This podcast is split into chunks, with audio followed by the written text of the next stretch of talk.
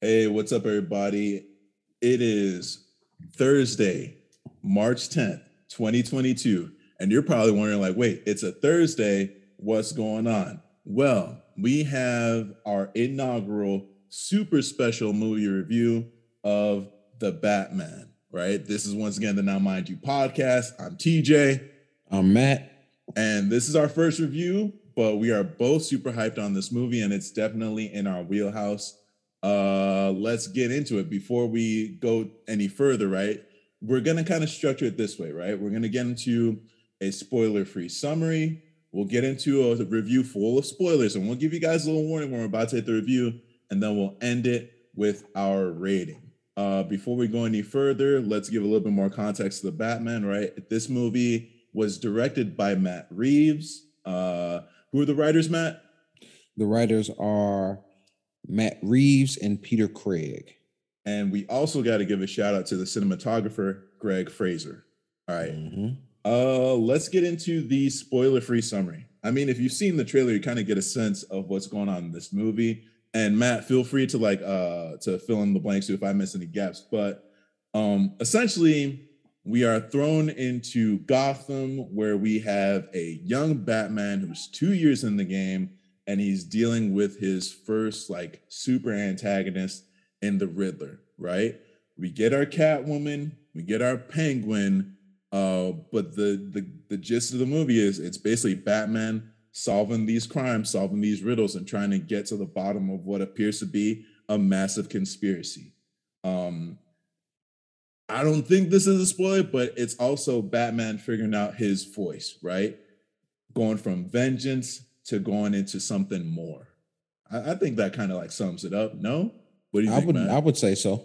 Yeah. yeah, we we get in a way, uh, we get a very early version of Batman. Spoiler free, obviously. Um, yep, but we yep, get yep. an early version, not necessarily year one, but from from what we understand, he's been Batman for some time. Enough that he's established enough within the city that they right. know who he is. Right, right. Um, like I mean, without giving anything away, like we now have a Bat signal, just to give you guys a sense of like where where things are in terms of his career, right? Um, but that's about it for the spoiler-free summary. Spoiler warning now, spoiler warning, spoiler a warning. If you have not seen this movie, or you don't plan on seeing this movie in theaters, but you're waiting until streaming, this right here, this is your warning, right? Pause it, or if you want to skip all the way to the end uh, to our rating of the film, do what you gotta do. We'll definitely have timestamps in the description. But as of this moment right here, we're gonna go into our review, into our thoughts, and there will be spoilers. You have I don't been care warned. if you watched it listen, you know how Matt is. And to be fair, I'm the same way too. This is why we have a podcast, right? Like this, this, is why we have a podcast. So um, hey, it ain't personal. It ain't personal, but this is what we do, right? So going forward, this is our spoiler full review. Now, um, we kind of have this structured in an interesting manner. Like we both took a bunch of notes and I kind of broke it down into four categories, right? We have the story, we have the cinematography, we got the character design, and of course, some other thoughts. Um, in terms of our notes, they're kind of all over the place in terms of the movie timeline, but let's just get into it, starting with the story. Um, first thing I noticed, especially toward the end of the movie, was how we saw the evolution of the reactions around the Batman figure, right? The start of the movie, you see, like, especially when he's fighting all these, I'm gonna call them jokers, because that's what they reminded me of. Shout out Batman. That's basically Beyond. what they are. Um, you have he's fighting all, all these jokers, and once he fights them, also a fun fact that one kid who had the half Joker face paint on, that was uh, the guy who's playing Tim Drake in uh, fucking Titans. But shout um, out to him. Shout out to him. I think like Jay Lycurgo, Licargo, or something like that. But uh, mm-hmm. shout out to him like being like two different DC, well, two different but the same franchise, right? Anyway, um, Batman quickly dispatches all these people, and you can see right off the bat that his fighting style is not as polished as what we've come to know from the films. Um, but homie's doing damage. Like he's truly embodying the terror to crime that is Batman, right? But yeah, as, he seems angry. Yeah, Yeah, it, that's, it that's didn't seem thing. like he was going through like when he fights these guys. It's not Batman just trying to take care of these guys. It was like he was punishing them. Yeah, you know, like, like he was hurting these guys, man. I mean, Batman hurts people anyway, but yeah, I mean, he seemed specifically really pissed off. It was on some MMA type, like I'm not stopping until the ref pulls me off, but there's no ref. There is no ref. you know what I mean? There's no ref. But interesting enough, right? As soon as he gets past these dudes, he approaches a civilian, or at least looks at the civilian. The civilian's like scared out of their mind, and they say, "What? Don't hurt me. Please don't hurt me. Please don't hurt me." Right now, you compare that to the reaction at the end once you know everybody in the stadium, Chicago or not Chicago, uh, Gotham Square Garden is safe. Like you see a civilian who's getting strapped down to what appears to be a gurney attached to a copper, uh, not copper, a chopper, right? Um, hugging him, holding onto his hand, like looking at him for reassurance. So like immediately you see like it went from this dude is terrifying to I feel safe only with him. Like, don't leave me. I don't know these helicopter folks. You're the dude who saved me. Please mm-hmm. make sure, like, give me some type of reassurance that I'm going to be safe. So I thought that was a very good evolution just for Batman's narrative, right? Um, I really appreciated that Matt Reeves and Peter Craig made a deliberate choice not to show Batman's origins, um, or for for what it's worth, like his training arc. Uh, if yeah, you want to, if you want to compare it to like you know the Nolan trilogy and even like how they rehash the origin in Batman v Superman, right? Um, mm-hmm. What were you about to say, Matt? Well, I was gonna say the the biggest thing that we get going into this is Batman has been Batman for two years already. Yeah. Yeah. So with that, we get a wealth of things with the fact that the city is familiar with him.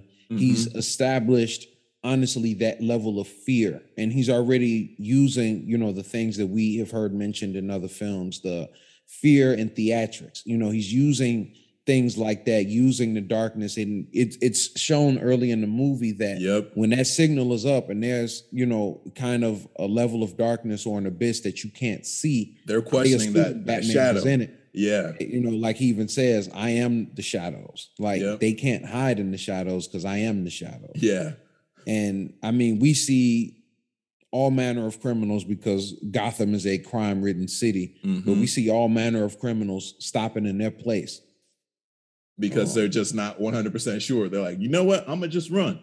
I'm cool um, on this graffiti because Bruce could be right there. I mean, Batman, yeah. but still, you know how it's going. Yeah.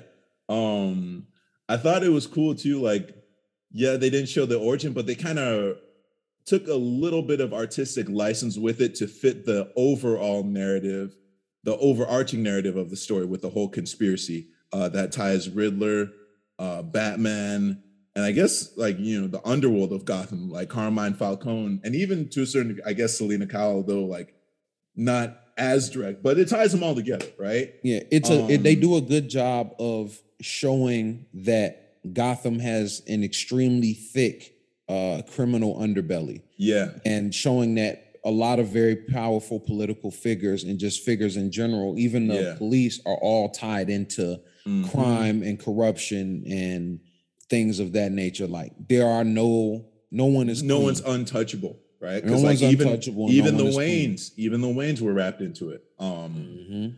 uh I like in this movie, especially with the story, I really enjoyed how because this also just highlights how new or how early in his career uh this Batman is, but he was always essentially a step behind the Riddler, right?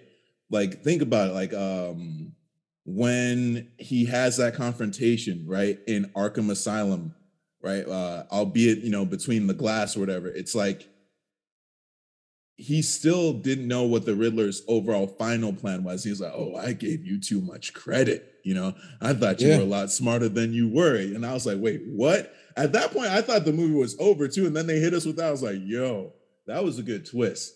Mm-hmm. Um, that was a really good twist. But I really enjoyed the, like there were so many things about this that just that made sense when you put it in the frame of he's early in his career as Batman. Like up to this point, he probably has not faced a villain of this caliber.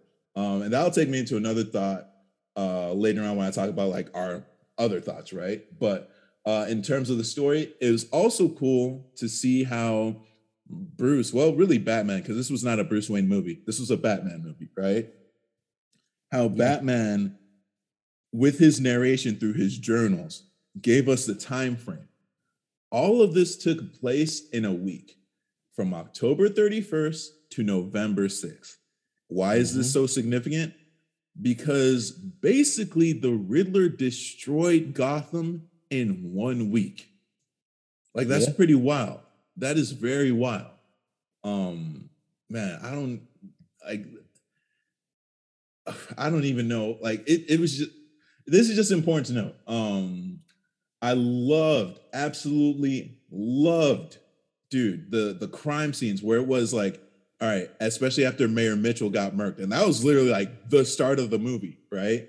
Mayor Mitchell body gets, out the gate. Yeah, like they they waste no time, and it was funny too. Like uh I misinterpreted it, like because I ended up seeing it twice, scheduling snafu with friends and whatnot, so I ended up having to see it twice. But I'm not mad. Um, but the first time I saw it, and I was like, it was the Riddler kind of stalking the Mitchell family uh, through his binoculars. I thought they were going to rehash the origin. I was like, oh, I'm assuming that's yeah. little Bruce Wayne Man, playing with the when sword. When I saw that, that's exactly what I thought. I was like, so we are opening with the Waynes getting right, bodied. right, right, right, right. And then it switched up to be like Mayor Mitchell. I was like, what? And then when Riddler makes that first appearance, dude, I was like, yo, yo, like, it was, it's true horror. Not even horror, but it thriller. definitely was like, yeah, it's thriller for sure. Yeah. Like it's it'll really throw you off to even consider the fact that this movie is PG 13 because mm-hmm. I never once felt like that was the movie I was seeing. Yeah. And when the mayor is walking back and forth talking on the phone and the light, you know, from the TV flashes and the Riddler is standing right behind him. And you don't like, even see the glint off of his glasses, you just see the silhouette. That's what kind yeah. of made it like kind of scary. It's like, whoa, like this is the tone we're setting. Okay, Matt Reeves. Okay, Peter Craig. All right, let, us get into this. And it was yeah. brutal, of course. Like it, it was a brutal murder, like with a blunt, a blunt object. I think it was like was it a carpet carpet tucker, tucker yeah. which which which ultimately was some. There was some symbolism to that as well. Mm-hmm. Um, later on in the in the film, also, but I I kind of want to stay on that scene for a second because that was, and you know, we've talked about this off air and things like that for sure. Like one of the biggest things that I had complained about, like just in any of the previous Batman films, mm-hmm. and not in all of them, but just in some, like I want to see Batman be a detective. Listen, what what I grew up with was not just Batman stopping crime and stopping bank robberies and stuff, but solving crimes. Yep. Like he's essentially vigilante police. The you movie delivered on that request immediately. Yeah. Like within the right away. 10 minutes. Um, like for one, seeing just seeing him and Gordon side by side on the crime scene, like I think I almost just got emotional because I was like, Matt and I were just complaining about this in episode eight of our podcast, which you should listen to if you don't already follow us. Uh, Spotify, Apple Podcast, SoundCloud, check it out.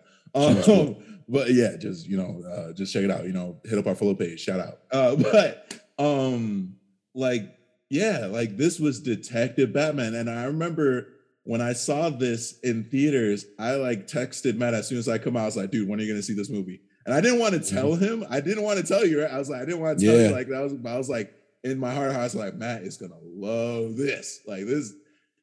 And then um, you know, we got to give a special shout out to Officer Martinez, you know, uh, just coming out like, hey, what you think you're doing, bro? This is police business, police business. And like Gordon just be like, he's with me. And can we just say, I didn't know how I was gonna feel about Jeffrey Wright being uh Jim Gordon.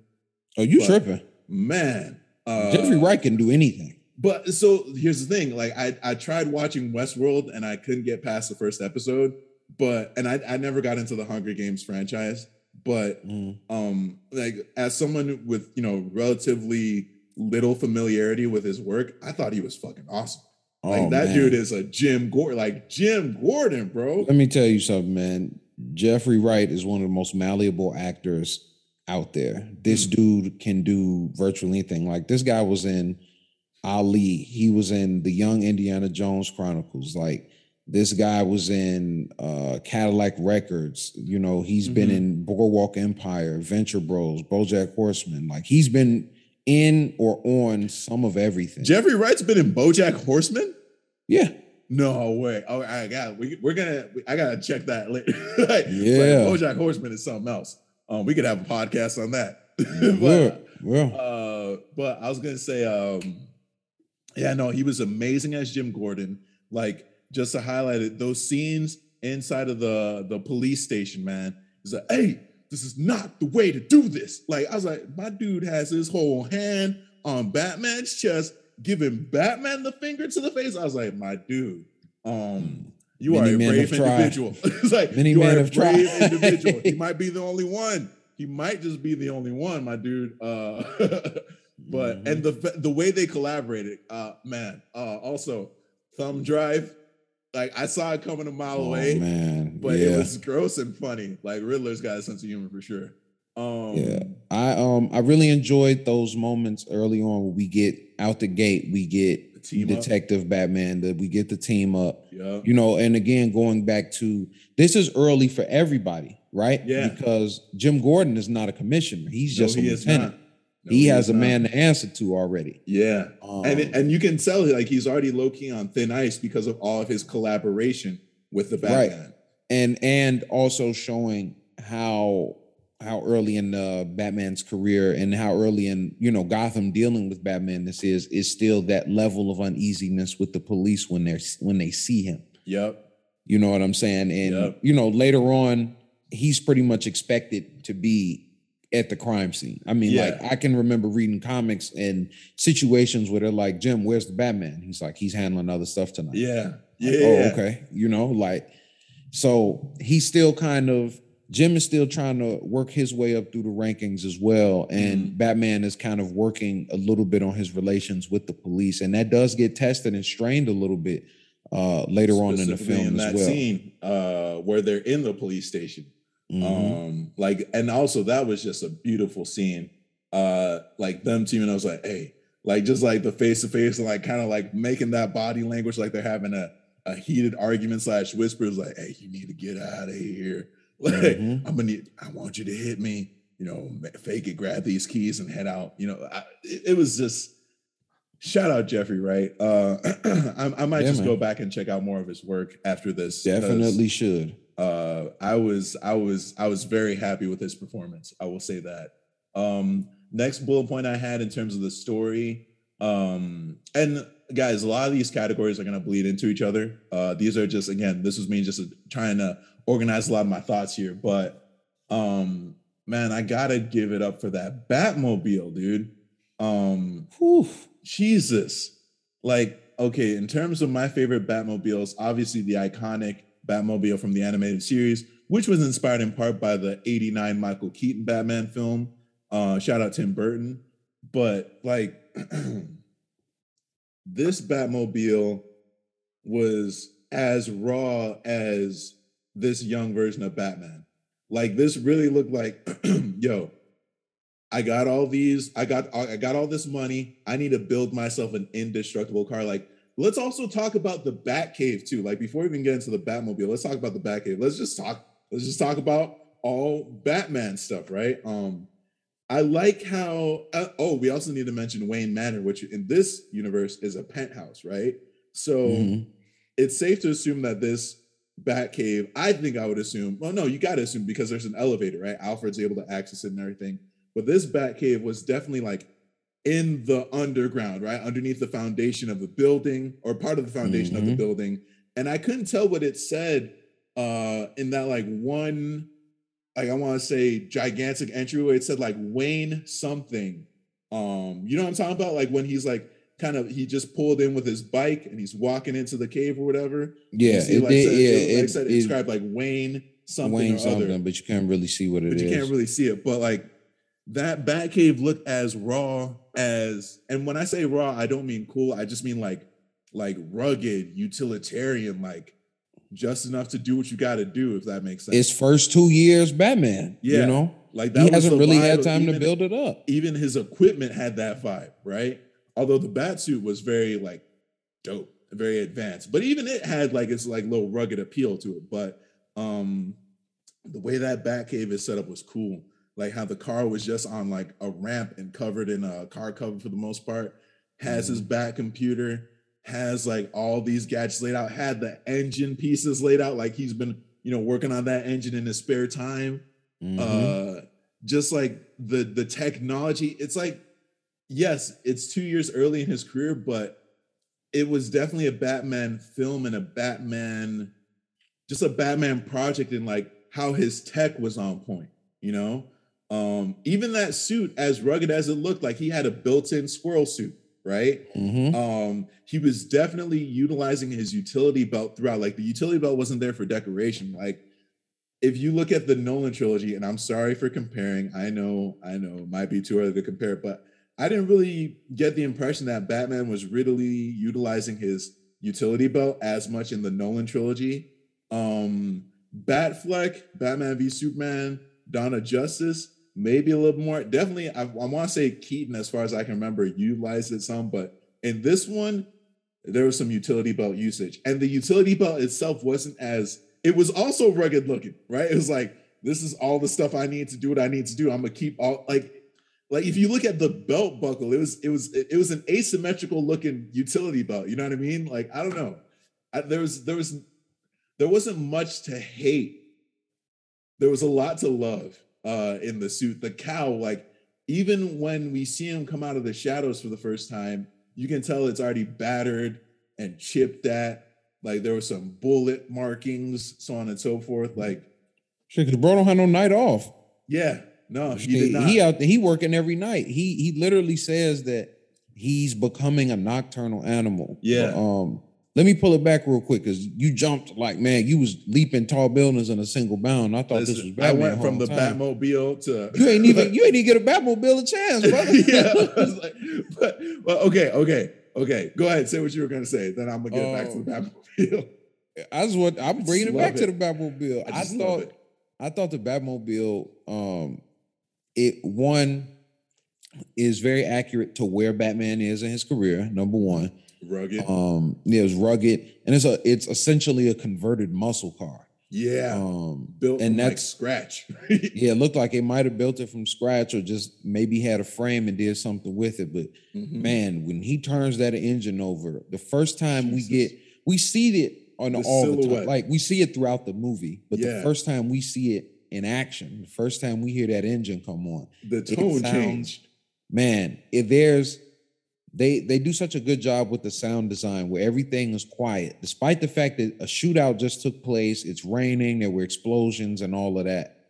The minute that engine turns over, it sounds like somebody unleashed a demon yeah. in the streets. Yeah. Like even even Penguin in that scene looks over and was like, hmm? "What is that?" yeah, hmm? right. Huh? Yeah. What is it? What is that over there? Um, and this car is virtually, from what we see, like indestructible as a Batmobile should be. You know yeah. what I'm saying? Um, and I think even factoring in like where we are in Batman's career at the time and everything, I would argue argue that it's one of the better Batmobile designs because it feels not necessarily more uh, modernized, but it just feels like it's doing what it's supposed to do for the time. You know, yeah. the the Nolan one is kind of is essentially a tank that also yeah. has like an ejectable motorcycle, and that's pretty much what the Batfleck's uh, Batmobile is like. Also. I, I, I want to say not to cut you off, like the Batfleck uh, Batmobile was like a combination of the Tumbler and '89.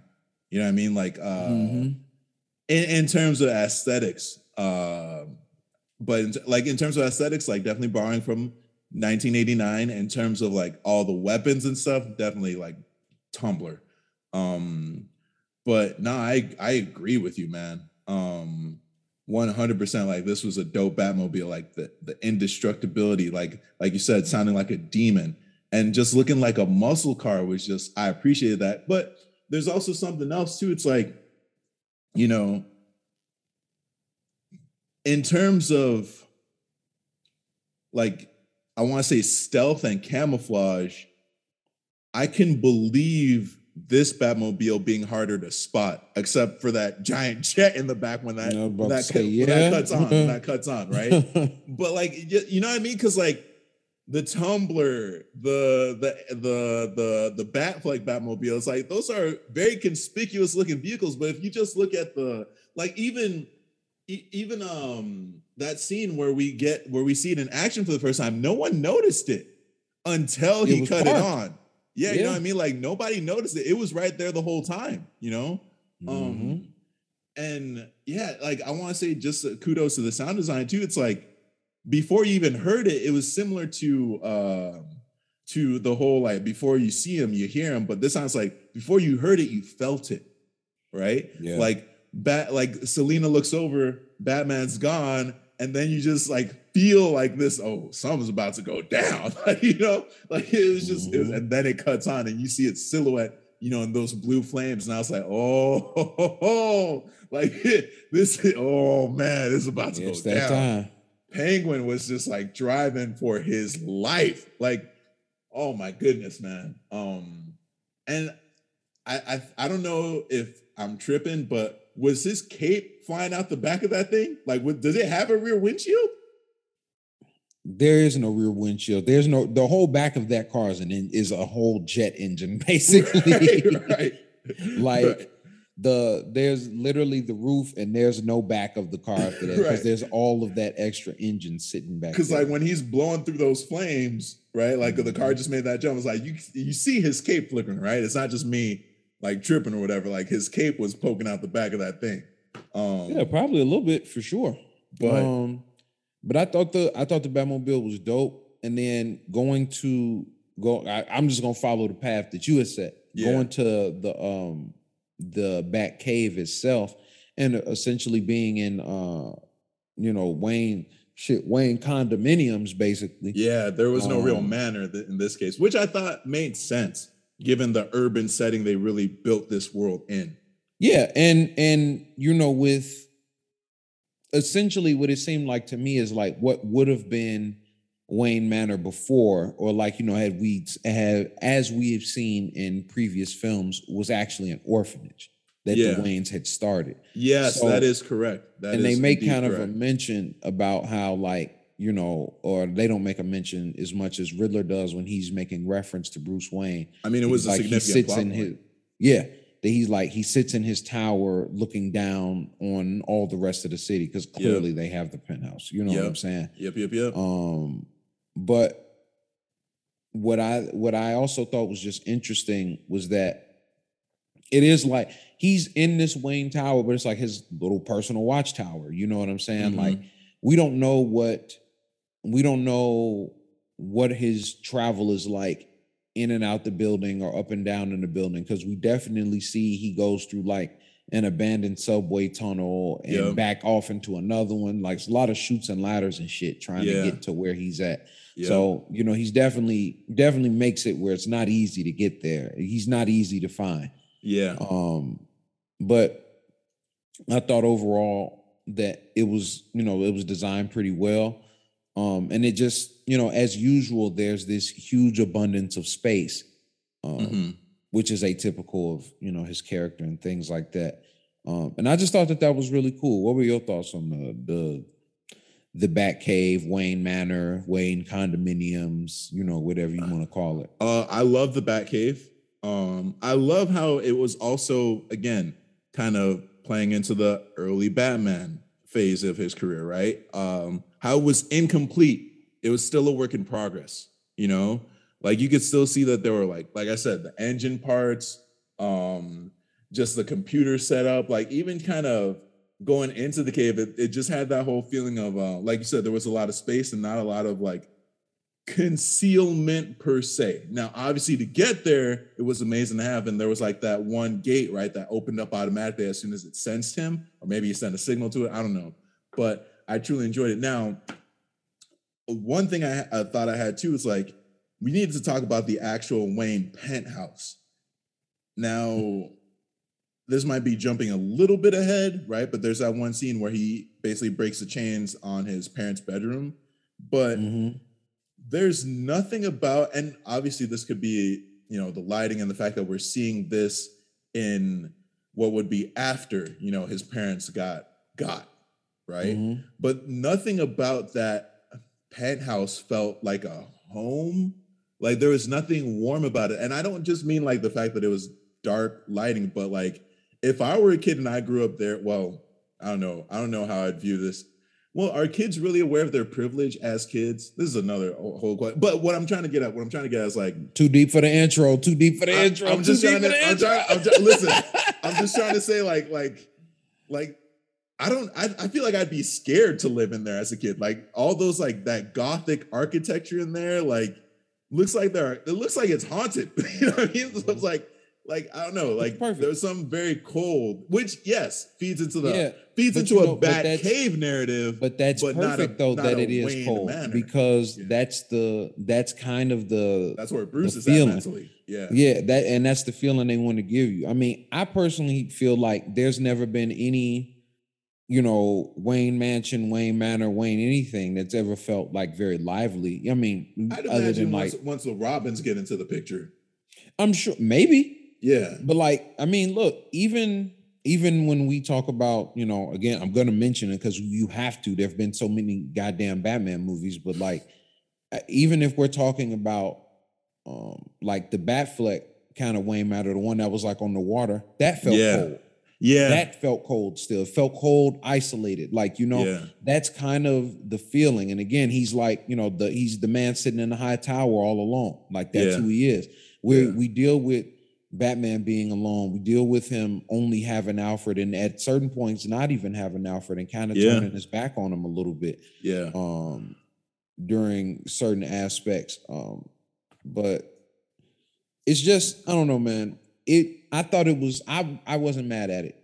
Um, and I, I just I'm gonna kind of jump just a little bit now because I, I, still want you to get your thoughts on this too. But talk to a, a mutual friend of ours, Chris. Shout out Chris. Shout out um, Chris and he would when we talked when I talked to him about it, he brought up a good point. He was like, you know, there's hardly any Bruce Wayne in this movie. He's oh, no, Batman, it's not it's not a Bruce Wayne movie of the yeah. film. The only time we ever see him be Bruce really is during the funeral scene. And I mean, if we're being honest, he's he just pretending to then. be Bruce. Yeah. That's, so that's like a, that. No, I 100 percent agree with this. Um, that like we we even said this at the beginning of this, right? It's not mm-hmm. this is a Batman movie. This is not a Bruce Wayne film. Like Bruce Wayne was more of a disguise, if anything. Um, he uses Bruce Wayne to infiltrate all the way to Carmine. Like that's when being Bruce is useful to him. You know what I mean? Like mm-hmm. it was. This is not a Batman movie. It's like he even says like Alfred confronts him. Was like, "Yo, the accounts are upstairs, bro. You need to go handle this, man. Like and why are they here? Because I keep trying to get you to go over there, but you can't. So all right, come over here. You know, and he didn't. I don't even think he talked to those accounts. Uh, Dory came no, over was like, "Yo, he never talked to them." Homie was just focused on the Riddler cipher the whole time. Um, but like, yeah, uh, because he even says like, like Alfred was like, Bruce, you got to focus on this, man. This is your family's legacy. He's like, this, what I'm doing here, this is my legacy. You know what I mean? And then yeah, he tells him like, "We need Bruce Wayne to make an appearance." It's like, no, no, fam. Um, and then at the funeral, and this is what part I like. Shout out to the actress who played uh, the Mary elect Bella Real, strong, dark skinned black woman, right? Calls him out, was like, hey, you know, uh, the Waynes were known for their philanthropy. What are you doing about that, brother?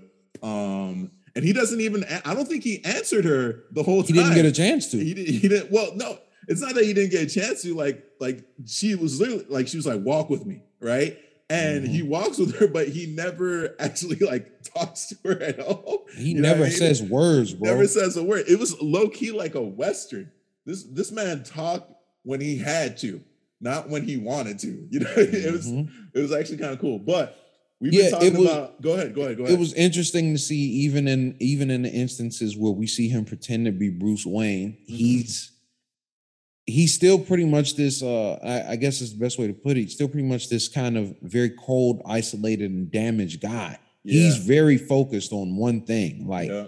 this he's not at this funeral because it's the right thing to do he's at this funeral because he, he believes be yeah because he has to be there but because he also believes like there's some riddler action that's going to probably take place yeah.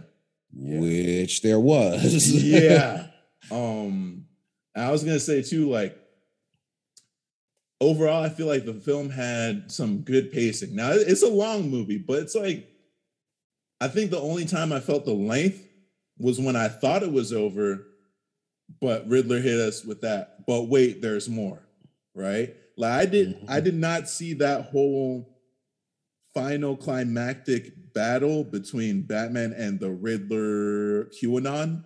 Yeah, I'm gonna call him that. The Riddler QAnon like happening at all. Um, but I mean, they dropped some hints into it. I thought it was more gonna be like, oh crap, they found out his secret identity. And I got another comment about that. But um, the other thought I had too was like, in terms of the story, I like that the title cards kind of bookend this film. You start off immediately the Batman, you end immediately the Batman.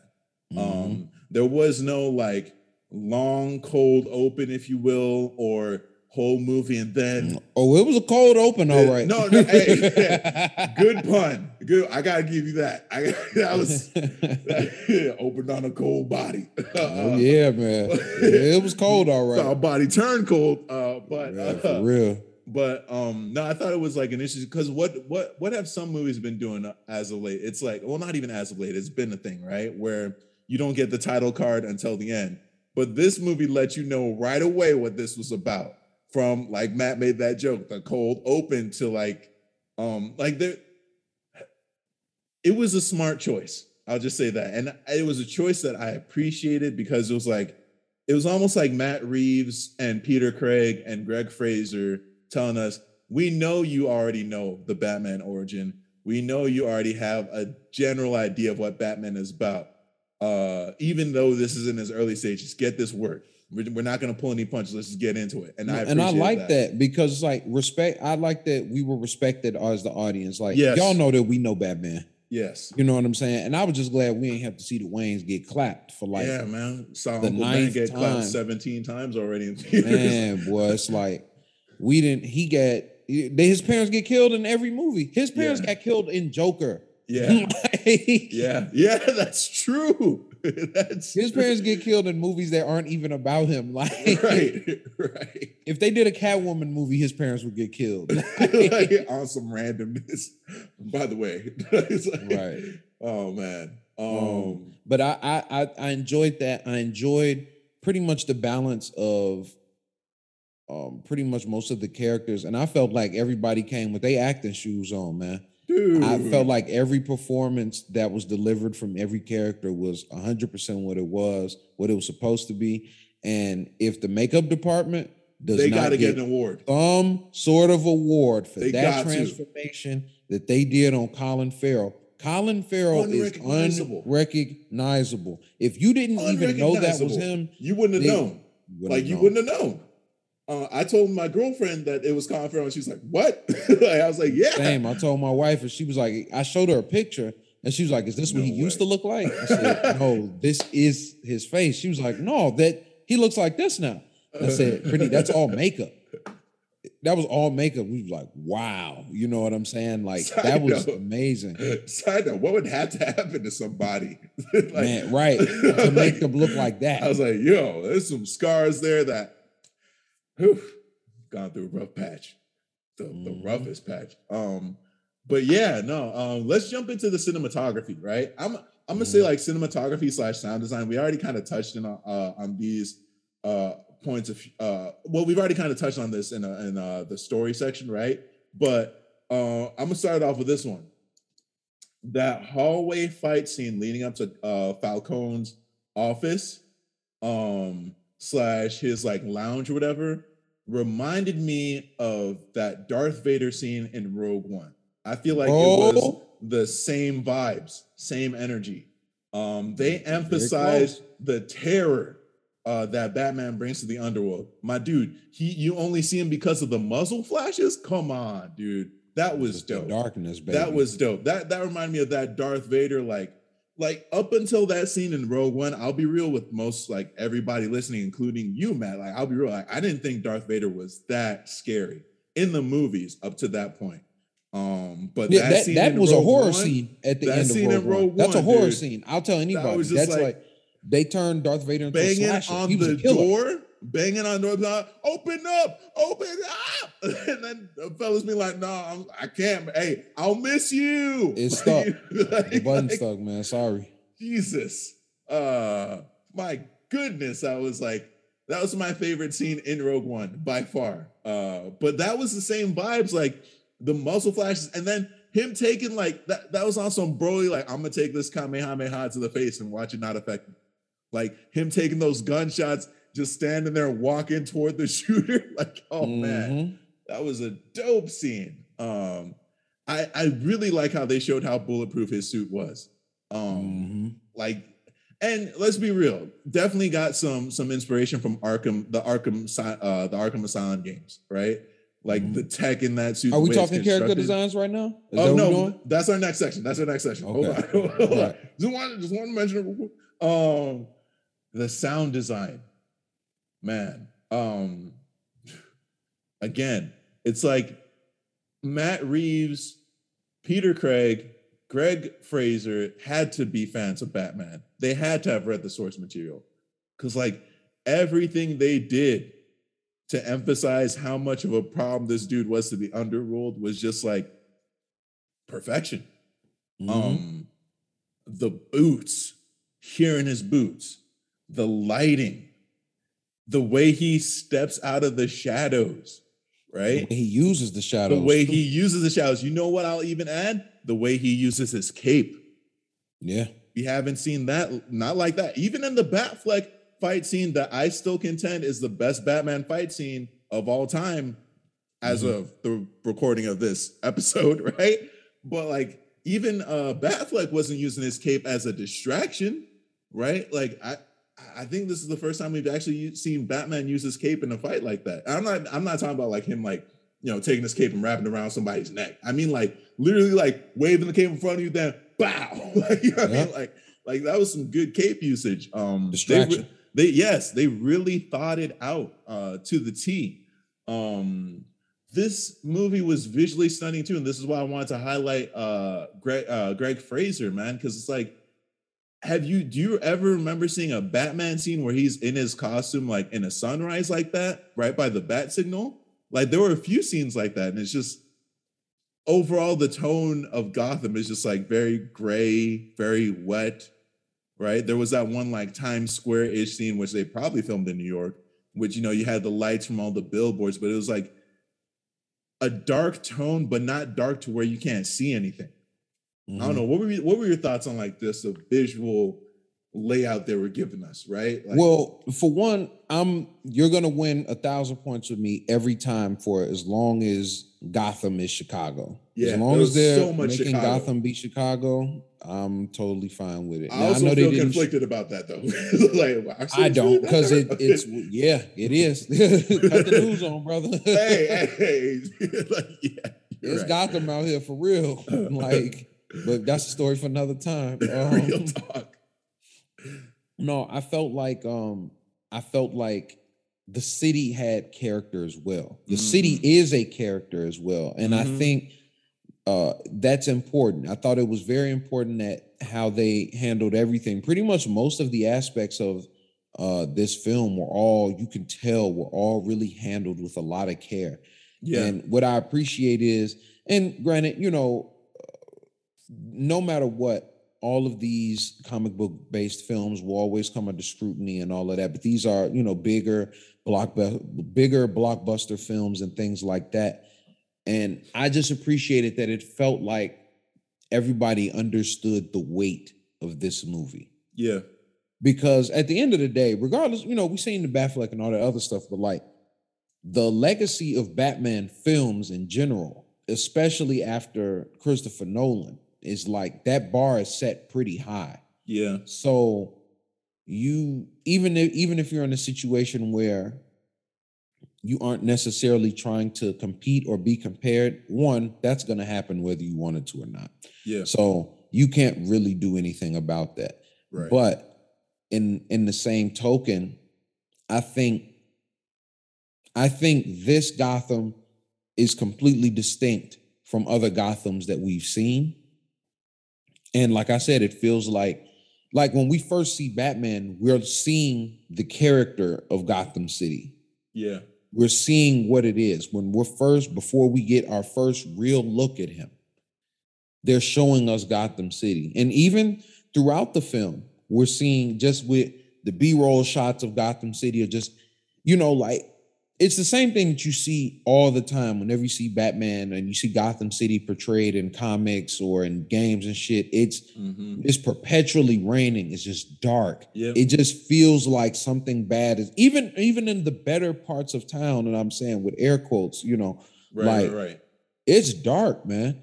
Yeah, and it feels like even like no matter where they are, like the police station feels dark and gritty can, we talk about the design of that police station too? It was like, like why was the building so tall?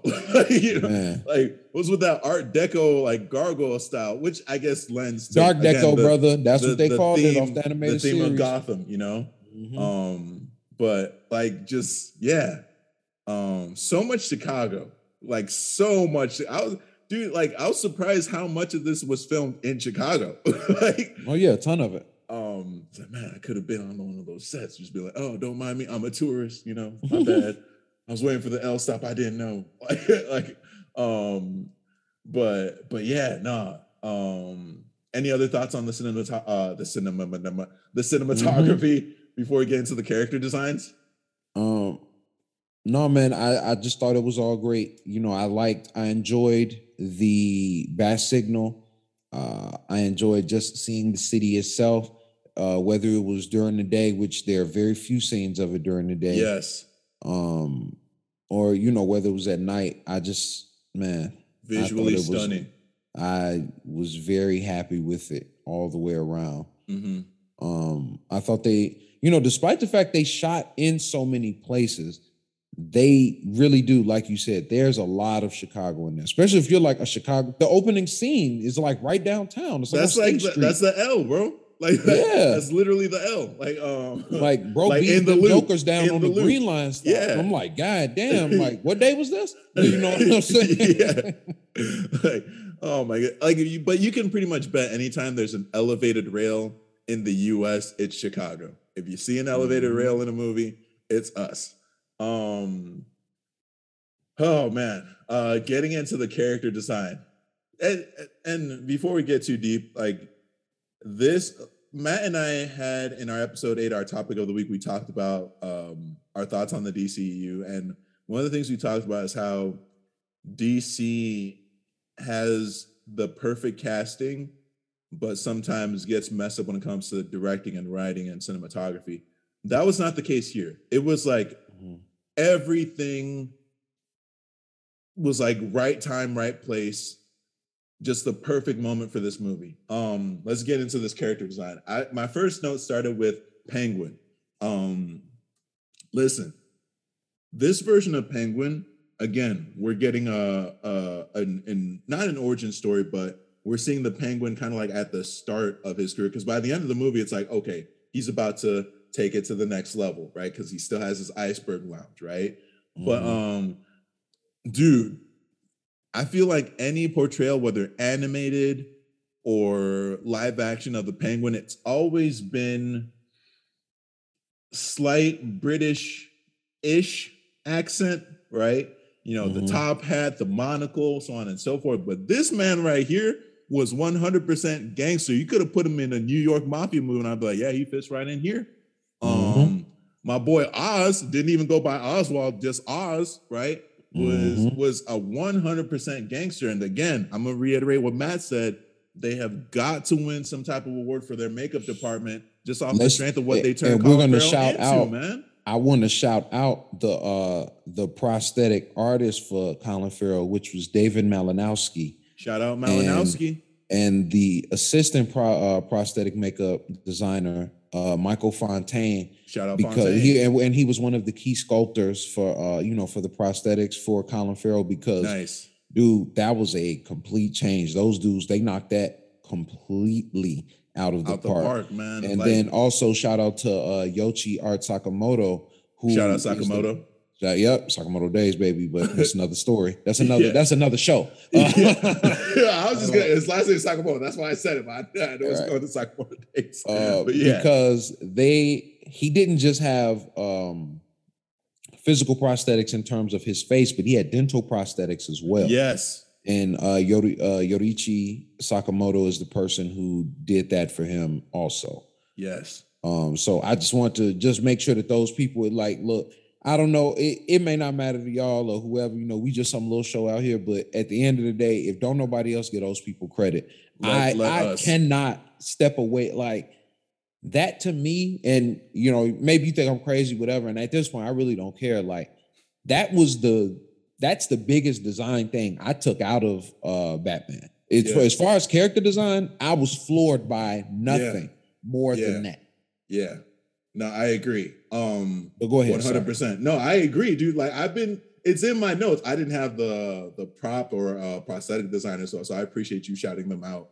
Um but it's like it it was a complete transformation and it's like uh also shout out Colin Farrell for the portrayal and for the choices I guess he made in how to play this character because it's like he's not I mean he's known as Penguin but he's not the Penguin. Mm-hmm. Right? He's and he doesn't like, have to ever be really, you know. He's, yeah, he's like the the right hand man of Carmine Falcone, like fully ingrained in this mobster mafia world, right? And he plays it like like he was almost the perfect.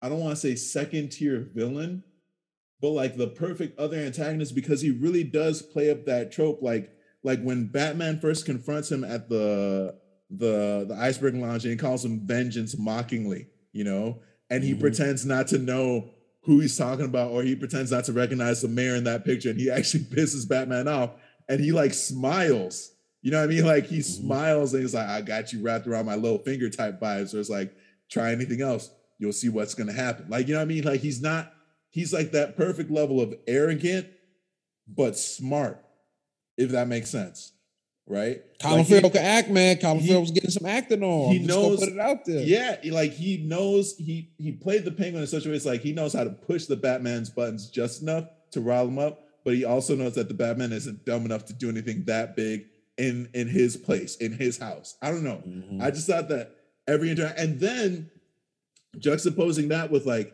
when they're straight up firing at him and Catwoman. Well, I don't know that they saw Catwoman. They probably just saw uh, Batman, but he like calls him a vengeance, like you know what I mean, like mm-hmm. that full on New York mobster accent just comes out like while he's like got the and and the he had a 10. lot of yeah, and he like, has good character. Like he did good character work. That felt like a very accurate portrayal. You know, like before, like before we get too deep into character design, I do just want to point something out. Again, going back to how well everybody acted. This, like, even outside of that, and there's you know the levels of ridiculousness and stuff like that. But mm-hmm. especially for this to be uh a superhero movie, air quotes. And again, I, I, have to, I have to, just because it's the closest comparison we have, bring up the the Nolan verse stuff.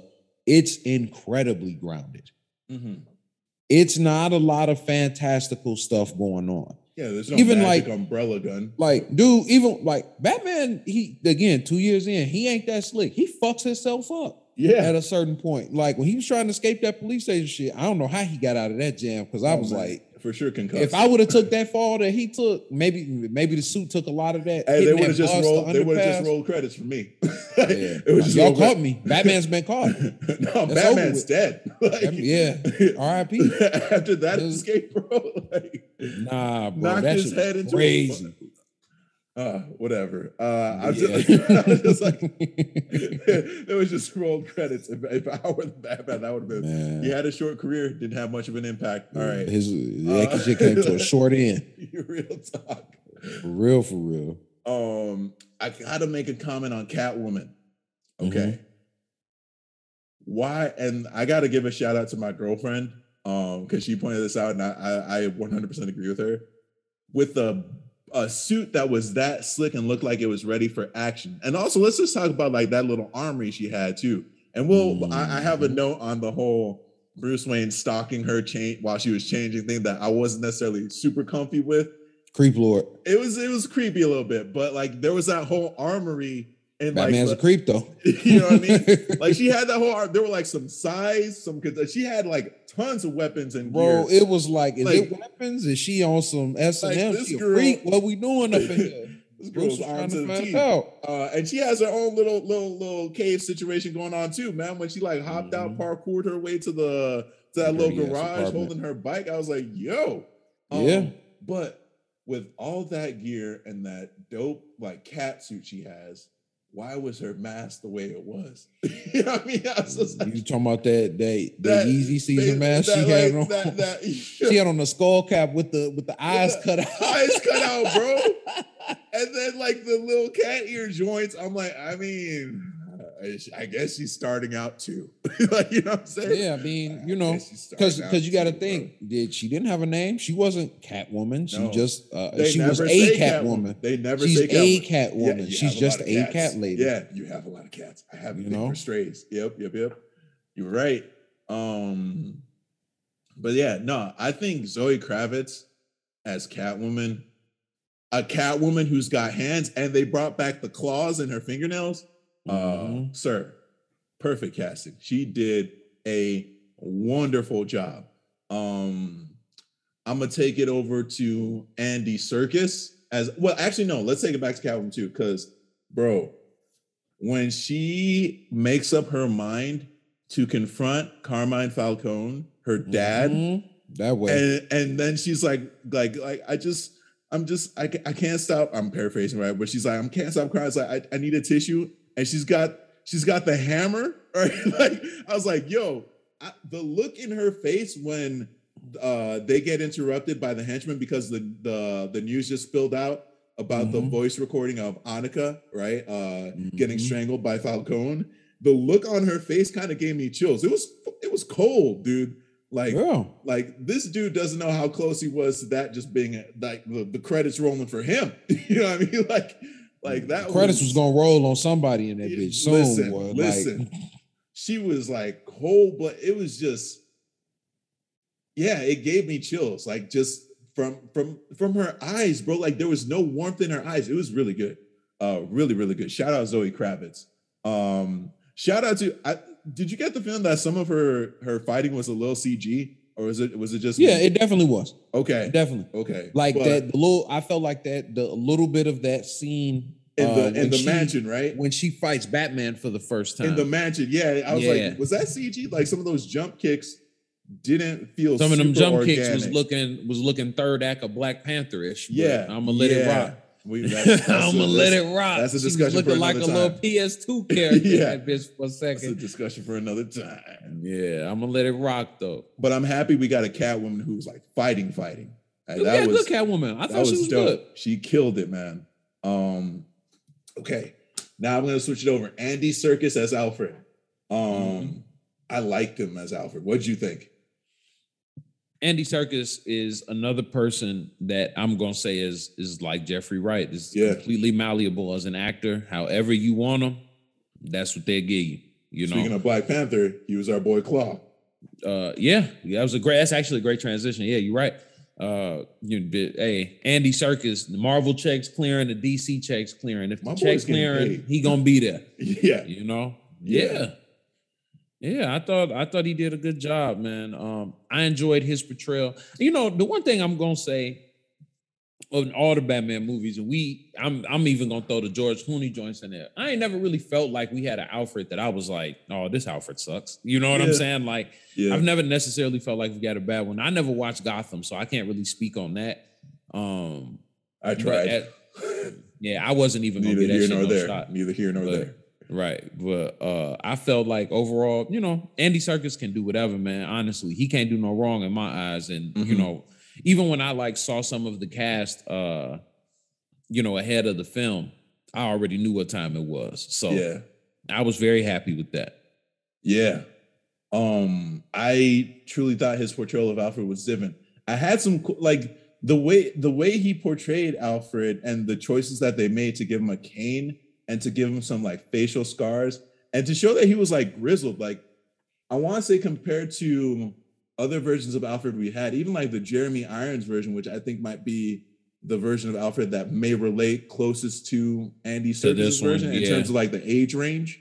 Mm-hmm. Um, uh, uh, he's uh, he close enough ish. I don't know, buddy, but I'll let it. I'm gonna let you live. Uh, no, I don't. Live. I don't. I'm not saying Jeremy Irons and Andy Serkis are the same age. I just mean like in oh. terms of them still being somewhat youthful ish. Ish. You yeah, know what I mean? Um, but I felt like uh this Alfred was like grizzled to the point where I was even wondering, like, wait, was he truly a butler or was he a bodyguard?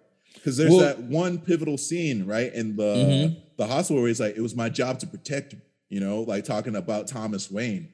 Yeah, so because we don't know necessarily what it exactly. Exactly. And he was talking about how he taught Bruce to fight. Like he's like, mm-hmm. you needed a father. But all I did was like, I was there and I taught you how to fight, but you needed a father, you know? Um, yeah. It just made me question a little bit like like they, there was some artistic license taken to serve the story and it worked really well. I don't get me wrong, I'm not I'm not uh you know putting any any any dirt on uh Andy Serkis's performance as Alfred. I thoroughly enjoyed it. I was just curious about if they're going to go into that in later movies or whatever, you know. And and this Alfred, um, the other thing I liked, and again, I, I, I, I now I think I get your point a little bit more, where he's I, where he was more similar to a, a, kind of a Jeremy Irons. And again, the other point I'm going to go to, and I, I, told you this off air before as well, is that. Mm-hmm. Uh, a lot of this, to a degree, felt like I was watching Batman the animated series, but live mm-hmm. action. And what mm-hmm. I mean by that is like Alfred wasn't really like on some Butler shit as much as he was like his. Oh, he was like the man, in the chair. man. Yeah, the, man, in the, chair. chair. He's a man in the chair for him. Is like you know even when you know when he's going over, they're trying to figure out the code. They're working on it together. Yeah. That man is running the streets and he's like, hey, while you was out there doing that, I think I might have broke something down like in this code. Yep. You know, trying to break. You know, just trying to work and on decipher. Yeah, yeah. And decipher and and things of that nature. So I was I'm very curious to see, you know, if we ever get another one, fingers crossed, but I'm very curious to see just kind of how they flesh out more of those characters because they create certain scenarios where they're um that that make you ask questions, right? Yes. They create these scenarios that make you want to ask questions and know more about these characters and I think that that's really one of the best aspects of it is the fact yes. that we get this situation where uh you know, like you said, uh, I damn near forgot that he said I taught you how to fight because I was like, race? Uh, but yeah. you know, yeah. again, neither here nor there. And that, that actually ultimately it doesn't matter. You know, we yeah. don't have like other than the fact that we know that Bruce Wayne's parents die and that at some point he became Batman and started beating ass. Yeah. We have no information on this Batman's background. And I'm yeah. totally fine with that. Yeah. One hundred percent. You know like, what I'm saying? A lot of it is just implied, and I really, really, really enjoyed that. It was a love letter to the fans. Um, mm-hmm. I know mm-hmm. we we talked about this too, but I'm gonna touch on it again. But like, just Bruce Wayne. This wasn't a Bruce Wayne film. This was a Batman film. No, Bruce this is Wayne Batman. Bruce Wayne was the alter ego. Appearance. Bruce he Wayne makes was the alter appearance. ego. Yeah. Going um, back to um, that that Batman, the animated series timeline, or I guess more or less, uh, Batman Beyond, which is still in the same timeline. It was like I always think of the scene in Batman Beyond where it's like where Bruce got mind controlled or whatever. yeah. And he asked him, he was and like, How'd you know you were mind control? He just and he was just like, Oh, because he, was internally I was calling myself Bruce. And he was just like, Yeah. He's like, That's not what I call myself. no, he like, didn't even say anything. He just oh, looked yeah. at him. like he just looked like, at him like, you know what it is. like, Yo, dude is gone. Like so this is another thing too. Like I forget what um if it was a Justice League comic or a Batman comic, but they had all grabbed the lasso of truth to to like introduce their secret identities to each other. Superman says, "I'm Clark." Wonder Woman says, "I'm Diana." Batman says, "I'm Batman." like that. If That's you don't understand the significance of what the, the lasso of truth is, literally an item that compels you to tell the That's truth. That's his truth. His truth is you he's can't Batman, fight bro. this with your mind. Like this, this, yes, his literal truth is he is Batman. And and that was his truth in this movie. Yeah. His ass was Batman. There was no Bruce, bro. No, that was gone. Oh man. Um, uh, and I appreciated that the yeah, whole time. i am not gonna hold you. One hundred percent. It's like he only used Bruce when he had to. When he went to co- confront Carmine, yeah, like it's not like he wanted to. It's like only when he had to. Like I'll say that in between identity is like when he's not when he's not Batman wearing the suit, but he's got his hoodie on, and you can tell he's got most of his like suit on underneath like the cargo pants and the hoodie, uh, and he's got the eyeshadow on or whatever, right? Mm-hmm. Um, but nah, Bruce Wayne was the alter ego, right? Well, let's start. Let's start talking about the, the how you felt about the bat suit design, how you felt about the Batman design. Man, since we already own it, that was straight out of Arkham Asylum, bro, in the best way possible. Um, I will say that I love that the bat sig uh, the the bat insignia on his chest was a batarang. Like that mm-hmm. was that it was like utilitarian to a T. Um, I love that you don't get uh, makeshift Batman abs, right? It was armor, just plate, armor plate, armor plating the whole time. I love that you don't get the the Quail Man slash Golden Age superhero like undies outside the tights. I love that these weren't tights. Like these, like these were cargo pants. Like everything. Bro was wearing tactical armor. Had a purpose. Exactly. It was tactical armor. Um, down to the shoulder pads, like down to like you could even see like some some some uh some some screws, some nuts and bolts, like kind of holding pieces of the armor together. Like the hey, cowl, man. bro. Uh-huh um the cowl design is like man what what is that made out of? Some type of like carbon weave some type of kevlar or whatever? Because it also took a few shots. Um yeah it was it like he kind of had a collar a little bit it looked well. battered but it it wasn't the old uh oh batman's got a stiff neck. No batman could move no, his he neck looking, around. He's um, looking around. He's looking for revenge. the cape was dope. The cape Sorry. was dope. Um i like how it it surprised me how much tech was packed into it because I didn't see the squirrel suit coming. Like when he just like kind of like went like, all right, zip up, hit. No, he pulled like a um like a kind of like a uh uh like like how you start a lawnmower, right? Like you know what I mean? Like he, he pulled, pulled a cord. He pulled the cord to the side, and all of a sudden, like went like full squirrel mode, and then my my boy just was flying. Well, well, controlled falling, really, right? My man pulled that squirrel. He pulled that squirrel suit and said, "Hi, I'm Batman. Welcome to Jackass," and jumped clean off this building and hurt himself. like another instance of okay, he's he's still not used to all this yet, but yeah. like there was so much tech packed into it, bro. We gotta talk about the the contact lenses, right? Like, well, let, we'll get to contact lenses in a okay, second. Okay, That's, let's let's just let's stay on the suit for one second, just because I I want to I want to jump on something. Two things on the suit. Yeah. Uh, one, and this was not addressed, and uh, I'm just one of those people. What was that big shit on his thigh? I think that was the parachute because I was thinking about it too. Like it was like a big like pack on his thigh. Um, I was just curious as to what that was, well, but you know, I mean, it could have been a parachute. I'm spe- I'm speculating the parachute based on like where the parachute would deploy from. I don't know if it because like when it when it correct me if I'm wrong, but it's like when we saw him diving off the gargoyle, it didn't look like there was a, a parachute pack built into the back of that squirrel suit. But mm-hmm. I think that part on his leg was still kind of on the outside. I could be wrong. Could or be. it could be a first aid, like immediate med kit or some shit like that. That could have been, yeah, that makes you know? a lot of sense. That makes a lot of sense. Um, um, then the other thing, not even that I was curious, well, I guess still kind of curious about, but still going back to what you were saying about even to the point with the shoulder pads, because there's the scene uh when they first get shot at, when they get in that, you know, that little bit of that action with uh mm-hmm. Oswald, he used he puts his arm up to block. Yeah. And he's blocking those bullets before he kind of dives. But what's good with those those arrows on that man's forearm, bro. What's up with that? So, okay. He never used them. Can we talk about something else going on the arrows with the forearm? Because I like that you mentioned that. Bro, what was up with the grappling hook and that taser? Just like, like my boy literally has tools hidden up his sleeve. This is another thing, is like it was packed with tech. Like whenever he'd lift his arm, yeah, he had a bunch like, of it, shit on that. Forearm. It would just like, like, just like, clack, clack, you know, like, just like, kind of like deploy out of his out of his forearm out of nowhere. You know, mm-hmm. it was mm-hmm. like it didn't look at it didn't look high tech, high tech, but it was high tech, high tech. Like, yeah. like, like it was it was it was like the tech was advanced enough that he was right. a step ahead. Like he had right. the things that he needed.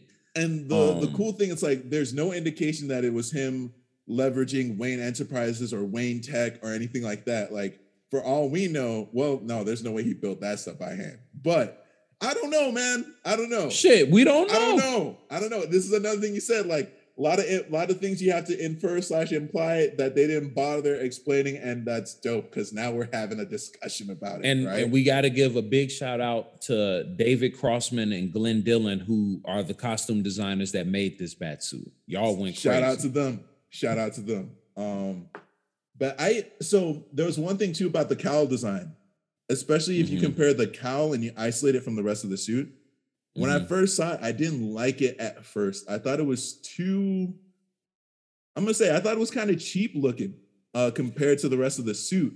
Yeah, I and, agree. And I think one of the first comments I made when I first saw a teaser for what he was going to look like in the suit, I was like, I'm gonna need, especially no, it wasn't even that. It was um when they showed, dude, I'm like that Leonardo DiCaprio meme right now where he's holding the yeah, beer can, snapping like, and pointing at the, the fingers. yeah. Um, when they showed him on the bike, I feel like that was like one of the first leaked images, right? It was a mm-hmm. stunt dude on the bike, and we saw the suit, we saw the cape and cowl. And I was like, all right, this is probably going to grow on me, but also let me give it a second too, because I'm not seeing this in the movie with the movie lighting. And it works.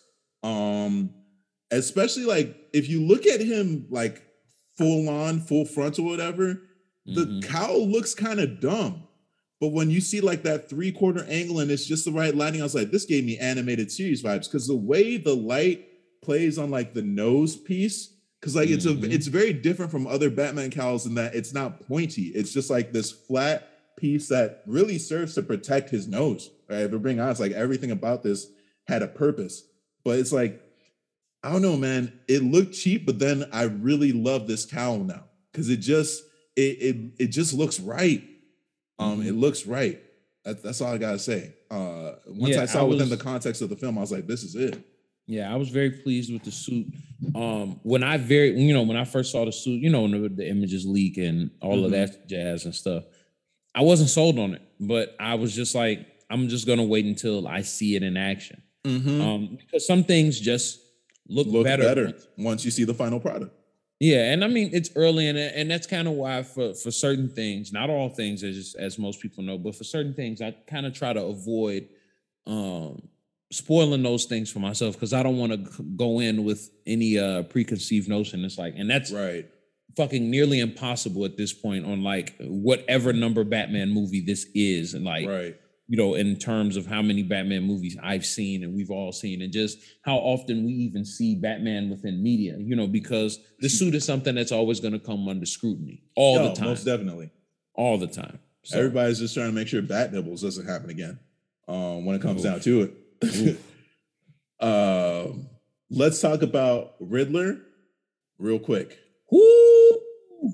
Yeah, uh, let's talk uh, about let's talk about Hush Riddler. Oh, my boy hit the nail on the head. I mean, it wasn't even subtle. Like just Riddler's design, you can tell that they read or watched Batman Hush. And I I'd even wager to say watched. No, actually, no, I'll say read and watched. Um, I'll say watched because in Batman Hush, the animated version, they definitely took some liberties with Hush's origin, right? They made him mm-hmm. Riddler, basically which is what I'm assuming is was the choice here as well. And then in Hush, the the comics, like if you either read the actual issues or the trade paperback, I remember I read the trade paperback because I was like, this looks interesting. And plus, it was Jim Lee. You know what I mean? Like anytime Jim Lee draws Batman, I'm like, uh, let me check that out.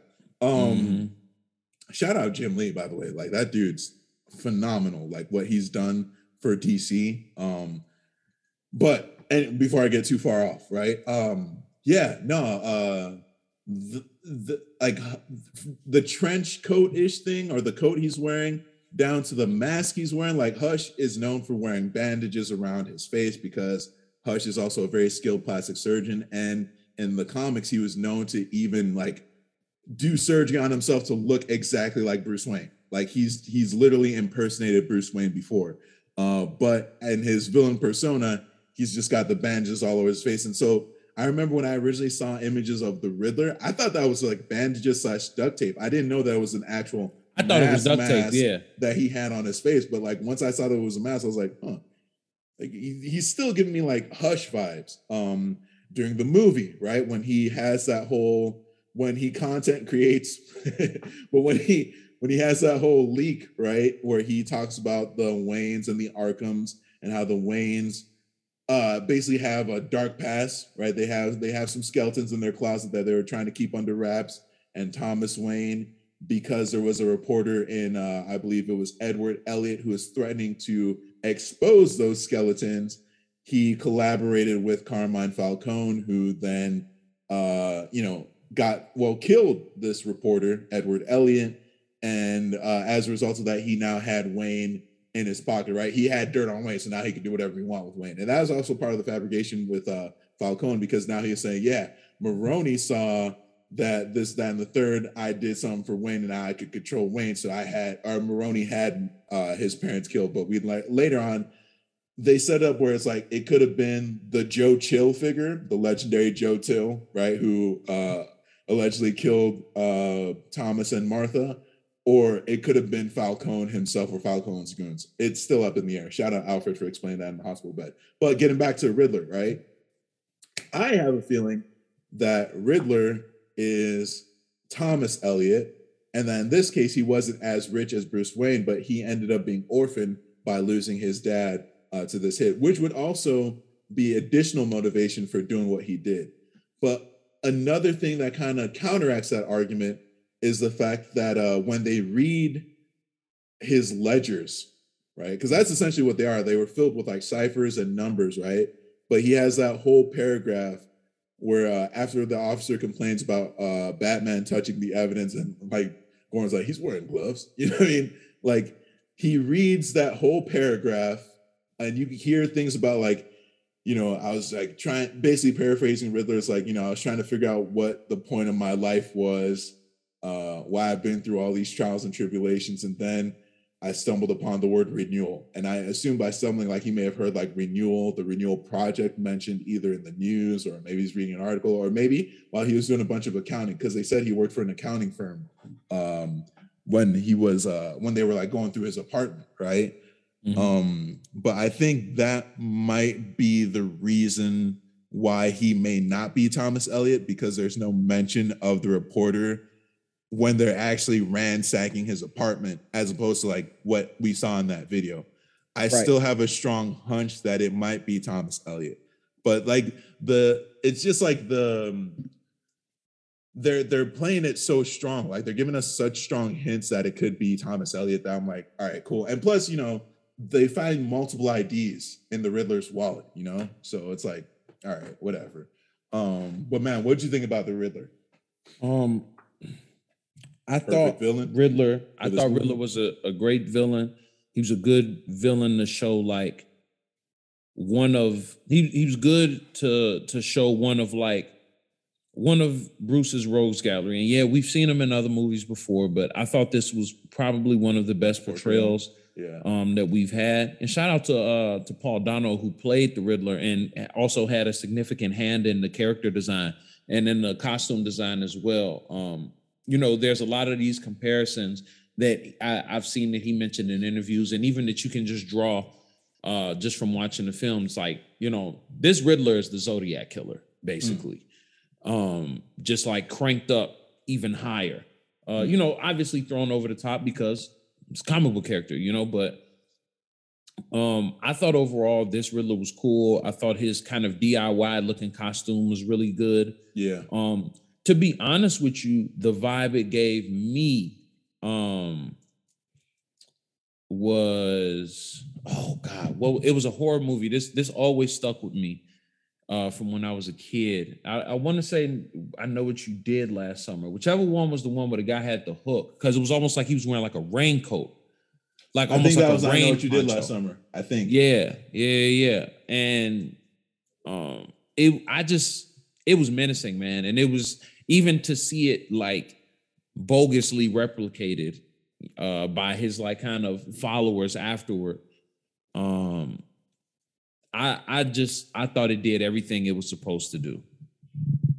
I thought everything about it was was done correctly and it you know it served as a good foil because at the end of the day you know he even says it he's not brawn he's brains yeah. He's not gonna, he can't beat Batman in a straight up fight. Probably can't beat anybody in a straight up fight. But again, you know, for all the things, and that was kind of sort of like the point he was trying to get at, right? Yeah. For all the things that Batman can do, and for all the things Batman is able to do with his strength and all of that, he couldn't stop that city from getting flooded. Right.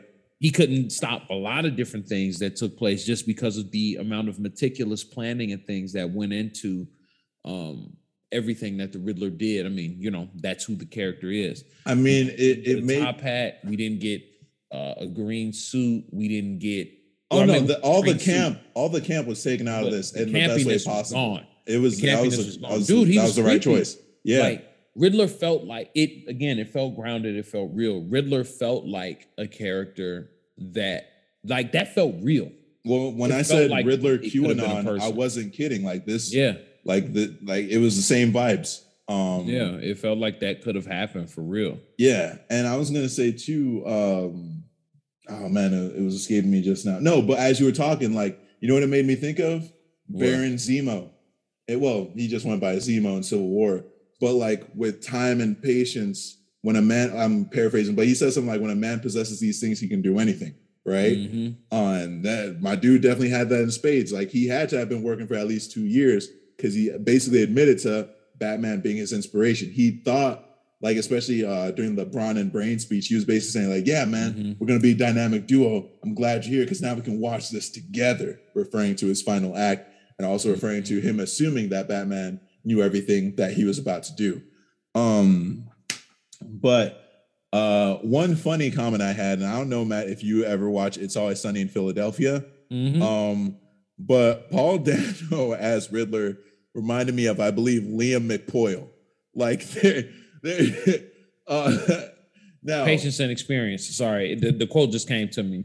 Uh uh he said uh, a man can do anything if he has patience and experience. Yes, right. Yeah. Um, but nah, uh, Paul Dano as Riddler with the was it the bowl cut? Like, mm-hmm. like that was mm-hmm. that was literally just a McPoyle, like Liam McPoyle right there. Especially when he was like, I, I, I, when he started like yelling, I was like, oh, this is like you will call her. If anyone's ever watched, Man. it's always sunny in Philadelphia. For real, he's got that. he's got that McPoyle energy, but yeah, uh, Paul Dano's another guy that's uh, incredibly malleable as an actor. You need to look into more of his work as well. He, oh gosh, man, he's a fantastic actor. I've seen him do all types of things. That was I, like perfect casting. But go ahead. I will say too, like even though it made me think of McPoyle, I thought his reaction to when Bruce is like saying it's like, dude, this is all in your head. You're you're crazy. You're just gonna be a loser. No one's gonna remember you. And him going like, no, no, no, like freaking out. I was like, that was the right choice. I feel like, like that is how that character would react. I want to say, um, his acting was brilliant, uh, and I and I like that they did also maintain um that sort of relationship Riddler has with Batman, where he yeah. thinks Batman, like you know, Riddler, regardless of it's like an unrequited love. to do and stuff like that. Yeah, but he has a little bit of that megalomania, right? Yeah. Like he's a little bit of that. I'm the smartest guy in the room. Yeah. You know, and um, I just I thought the portrayal and I thought the design and all of that. I I thought it was all done really really well. Most definitely. Um, yeah, and I think uh the one last comment I have on Riddler was like, at the end of the day, he was just a bookkeeper slash accountant. But don't sleep on bookkeepers and accountants. They see things yeah. in the numbers that other people won't see. Like Man. he unraveled that whole uh renewal project off of the numbers, dude. Like, off a ledger, bro. Off a ledger, like bro. That. Just and he was going through the paper, bro. Was going through dude. ledgers from way back, dude. The devil was in the details, man. For real. Man, that works on a few levels. yeah, um, for real. Like it, that applies in this meticulous movie in planning. so many ways. Yeah. Um. Listen, like all the casting choices were great. Everybody who had a hand in this film did a great job. Um, I got. I feel like that's the, that's the only other thing I had in terms of character design. Um, oh wait, no. Okay, this wasn't in my notes, but we gotta we gotta give John Turturro his flowers. We gotta give John Turturro again, man. His flowers. The casting was done correctly. Come on, man. It, Carmine uh, John Turturro, another malleable actor. They got all people who can act. Everybody dude, that can act. Bro. This dude as Carmine Falcone was legit terrifying. Um, like that. Yeah, one... I liked his portrayal. He he played a a, a slow speaking, kind of smooth, but you felt menacing Italian yeah, gangster. He's a mob man. Yeah, like well, what do you know? I'll be out of jail soon. Whatever, yeah, you know, that like everything that He's not worried stays with me. It. Like, yeah, shout out Duke. Deuce. He's in control. One hundred percent. Like, man, just they they really knocked, like you said, they knocked it out of the park with the casting they knocked it out of the park with the writing, the directing, the cinematography, the prosthetics, the special. They effects. gave him the scars in his face too. Oh my goodness, man! He like, got the he got the face scratches from uh from Selina. Yep, like oh man, and then I, you know what? Let's just get to the other thoughts at this point. Then we'll, we'll we're almost at the rating section, folks. We're almost at the rating section, but but um okay. So these are thoughts slash questions slash predictions. Um my first thought the way that Batman fixates on Mayor Mitchell's son uh, throughout the whole film. Like that kid is at quite a few significant events. When he discovers his dad is dead, when he's about to get run over by the truck, when Batman makes the change into a hero, he is the first person to grab his hand to like, you know, get guided through the wreckage inside a Gotham Square Garden, which was really like the Daily, uh, the Thompson Center, right? Um, but I feel like he might become the next Robin. Well, okay, maybe I shouldn't say that, but it's like they're planting the seeds enough to where it's like, okay, if he does, if Bruce does end up scooping him up, right? Or he becomes like a Tim Drake where he figures out Bruce's identity. I don't know. I don't know. But it feels like that they're setting up in a way where it's like at least Bruce is fixated and maybe empathizes with the kid for losing his parent. Um, but I don't know, man. He could be a Robin. And then it was just interesting, like the kid just could not catch a break throughout this whole week that this movie takes place in. Like At he all. just lost his dad. He almost got killed. Now he's like in a in a stadium about to drown. like, like homie just could not catch a break. But I thought uh, yeah, I thought that they might be planting the seeds for a Robin, or at least I don't know, man. But what'd you think? Um, you're not the only person that I've talked to that said that. I didn't get that vibe, man. I just thought I felt like more or less the reason that the kid was so significant was because Bruce drew so himself. many, huh? He yeah, reminds him of himself. Yeah, Bruce drew so many parallels to that. Here's this kid who loses his father. He at least still had his mom. Yeah. But he lost his dad to an act of violence that he even, you know, at his age, he's not gonna understand. Right. And Bruce, I'm sure Bruce didn't understand when it happened to him. I mean, shit, if he understood, he wouldn't he wouldn't be a Cape Crusader. You know right. what I'm saying? Right. Um, right. but I think more than anything, he was he was used almost as our vehicle. He was damn near our replacement for seeing Bruce's parents get killed. He right. was our Bruce, our Bruce Wayne origin story. You know, oh, that's a good call out.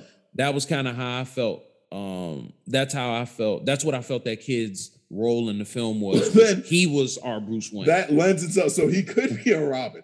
like like, shit, I mean, yeah, like he might just be. pick up a cape and cowl himself. And then Batman's like, "What are you doing, kid? We're doing it this way, right?" Yeah, but he it, could it be a Robin eventually become recruited by anything. different means. It's not necessarily that Bruce is going to adopt him. It's just like, oh, uh, you know, yeah, I'm know. totally open to that shit changing up and switching and things. Because they're like already they're t- they're already taking artistic license with Batman's origin, right? With the little that they gave us.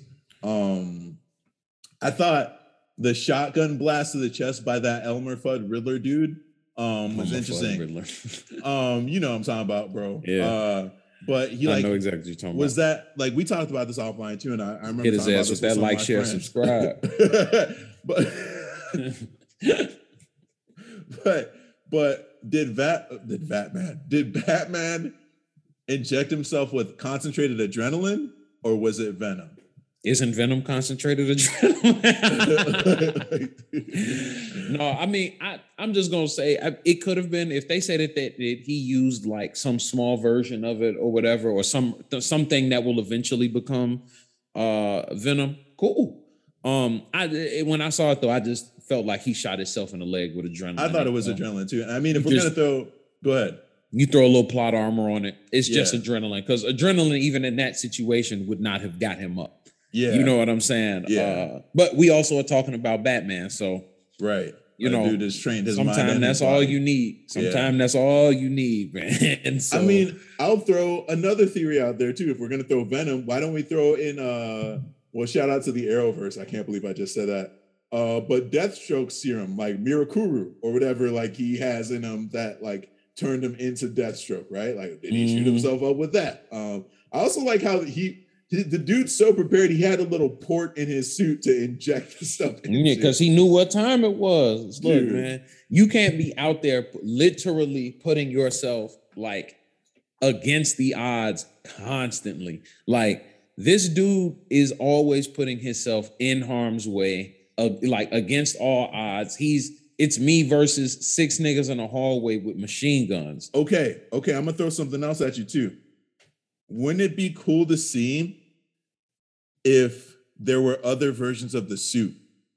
Meaning, like, this was the fun because he's been doing it for two years. Did he have that suit ready to go out the gate? Like, was he ready for all scenarios? Like, because you know, Batman's on his preparedness. I mean, like this is probably seasoned Batman. I feel like he iterated on the suit after like every significant encounter or something like that. You know what I mean? Like, yeah, that's what I felt like. I felt like this suit was a culmination of the things he's had to deal with so far. Right. Like, like this is these are the things he knew he was going to have to prepare for. And if bulletproof was not at the very top of that list, I don't know what else. I feel he like he might have started about. with bulletproof, right? I don't think Man. he had flying squirrel suit out the gate. Bro, there was. Had, I don't think he had the adrenaline port out the gate. Like I feel like that, that man got a pistol pulled on him damn near every time he showed yeah, up. It's, so, it's, oh, can we talk about grappling hook through somebody's leg? Well, that's okay. Woo! That's it. No guns, right? But he'll shoot a grappling hook through somebody. But anyway, um, also talking about Elmer Fudd, not the Riddler, just the cartoon character. It just made me think. Wait, Elmer Fudd's been hunting with a shotgun this whole time. Like wilding. Why? Like, how does he have any usable meat left? That's neither here nor there. Still Warner Brothers. But um, okay. Yeah. Talked about the Riddler and McPoyle, right? Um, but okay, so it's like basically Batman's existence. Let me know what you think about this theory right here. In this movie, is what gives birth to the first generation of supervillains. Yeah, I mean, there's always that theory, right? That yeah. like his existence, um, right? Yeah, there's there's there's always that theory that like this happens because of him. He's the conduit. Batman yeah. is a conduit for craziness. Yep. But I would argue, you know, Riddler didn't show up because of Batman. Well, so Riddler show. Go ahead, Riddler is not a result of Batman. Riddler is a result of the corruption in the city and yes. all the other stuff. But so is Batman. But I think Batman conduit, inspired him. Yeah. Yeah. But I think the conduit uh for trouble in general is just Gotham. Like I yeah. said, Gotham is a whole character in this film. Yeah. So, you know, it just feels like it felt like overall, um, it felt like overall all of this, because again, like he's mad at Thomas. He's not mad. He remember, you gotta remember, like, even when Brute, when Batman comes into contact with Riddler, yeah. yeah. when he comes into contact with Riddler, even in that in the uh when he's already in Arkham, it's not about Batman. It's about the city paying. Yeah. It's about the politicians paying everybody that was involved. Yeah. Batman is he's just taking Batman on a ride. Well, because he, he knows he thought of Batman and his partner. Like remember, yeah, exactly. Batman was he his partner. It's like we're doing this together. Look at him. Yeah, I didn't we're doing the, this. I didn't have the brawn. That's where you came and helped me out. Yeah, we're doing this on two different ends. That was how yeah. I looked at it. So I I didn't take it as um Batman drew him out. I you know he definitely had a hand in it, but that shit was more about how he was feeling. Well, this is something I couldn't remember. Um, correct me if I'm wrong, but it's like by the time that first murder happens in the movie, was the Riddler already established as the Riddler? Like I couldn't remember if he had a pre-existing crime streak. No, that this was his first one. This is the first one, and then he just in the car did he dub himself as the Riddler? Because I couldn't no, the, remember. The city dubs him as that. He doesn't go necessarily by anything. They start calling him the Riddler because he just is using remember. that question mark. Yeah. But he's every, there's riddles in everything that he does. Yeah. Remember the first um because he's he's even going through it saying that like this is all going to come to an end at, at such and such point. But he was starting with the mayor. The mayor was his first body. Right. Right. I just so couldn't they, remember like no, all the other stuff makes sense. I just couldn't remember if he had already been established as the no, Riddler, or if no, that, there's that, that part Riddler's not established yet because okay. his his literal his literal first appearance is when we see him in the movie. Okay, that so was he, how we know. That's how he, he really did cause all this smoke in one week. In okay. a week, no, okay. bro, he's a dog. He's an absolute dog. Um, um, So then, next thought I had right. Uh, mm-hmm. Uh, this is kind of a funny one, but and maybe I already mentioned this during the discussion. I've said it so many times, but you know, you could almost hear Batman's butthole unclench when he realized Ooh. that Riddler didn't oh, know God. that he was Bruce Wayne. You can see the relief in his eyes. Because I was just like, uh oh, uh oh. I said, his camera's here. He needs to shut Wait. up. Yeah, but, he okay, kept on this, saying it. This is another thing we talked about offline too, but it's like that whole conspiracy theory wall is still up in his apartment. Somebody on Gotham PD is gonna put two and two together. Like it wasn't even close. Uh, like it wasn't even hidden, dude. Like it was all like, Batman, the real you, you know, like Bruce Wayne. I was like, somebody is gonna see all the pieces there. Like Batman could at least take his like, you know, trusty bat spray paint that he probably has in his utility belt and just spray mm-hmm. across it or something. I don't know. Um, yeah, but, but you never know. I mean, look, the when everybody is focused on the people, no one's like no I'm one's just, thinking about who Batman is because everybody is worried about all man. This motherfucker there, flooded a city. Right, but I'm he flooded a was, major city, bro. bro look, look, hey Matt, there was some like convenient blindness. That's all I'm saying. look, man. Obviously, but, but check this out. Obviously, the whole but, that's what the whole shit was about. That was yeah. Riddler's whole point. It's a yeah. lot of convenient blindness around. He went through bitch. unseen. You know what yeah. I'm saying? Yeah, yeah. It's a whole lot of convenient blindness. That was his whole thing. But and I think just his plot in general I'm way less worried about who Batman is when the mayor gets killed. Right. I'm right, way right, less right. worried about who Batman is when a police commissioner gets killed, when a captain is get, gets his head blown up on Instagram Live. I'm a lot less worried about Batman right now because last time I checked, Batman Batman out here, you know, putting motherfuckers in the ICU, but, right. but Batman is not out here wilding like that. You right. know what I'm saying? So right. Uh, right.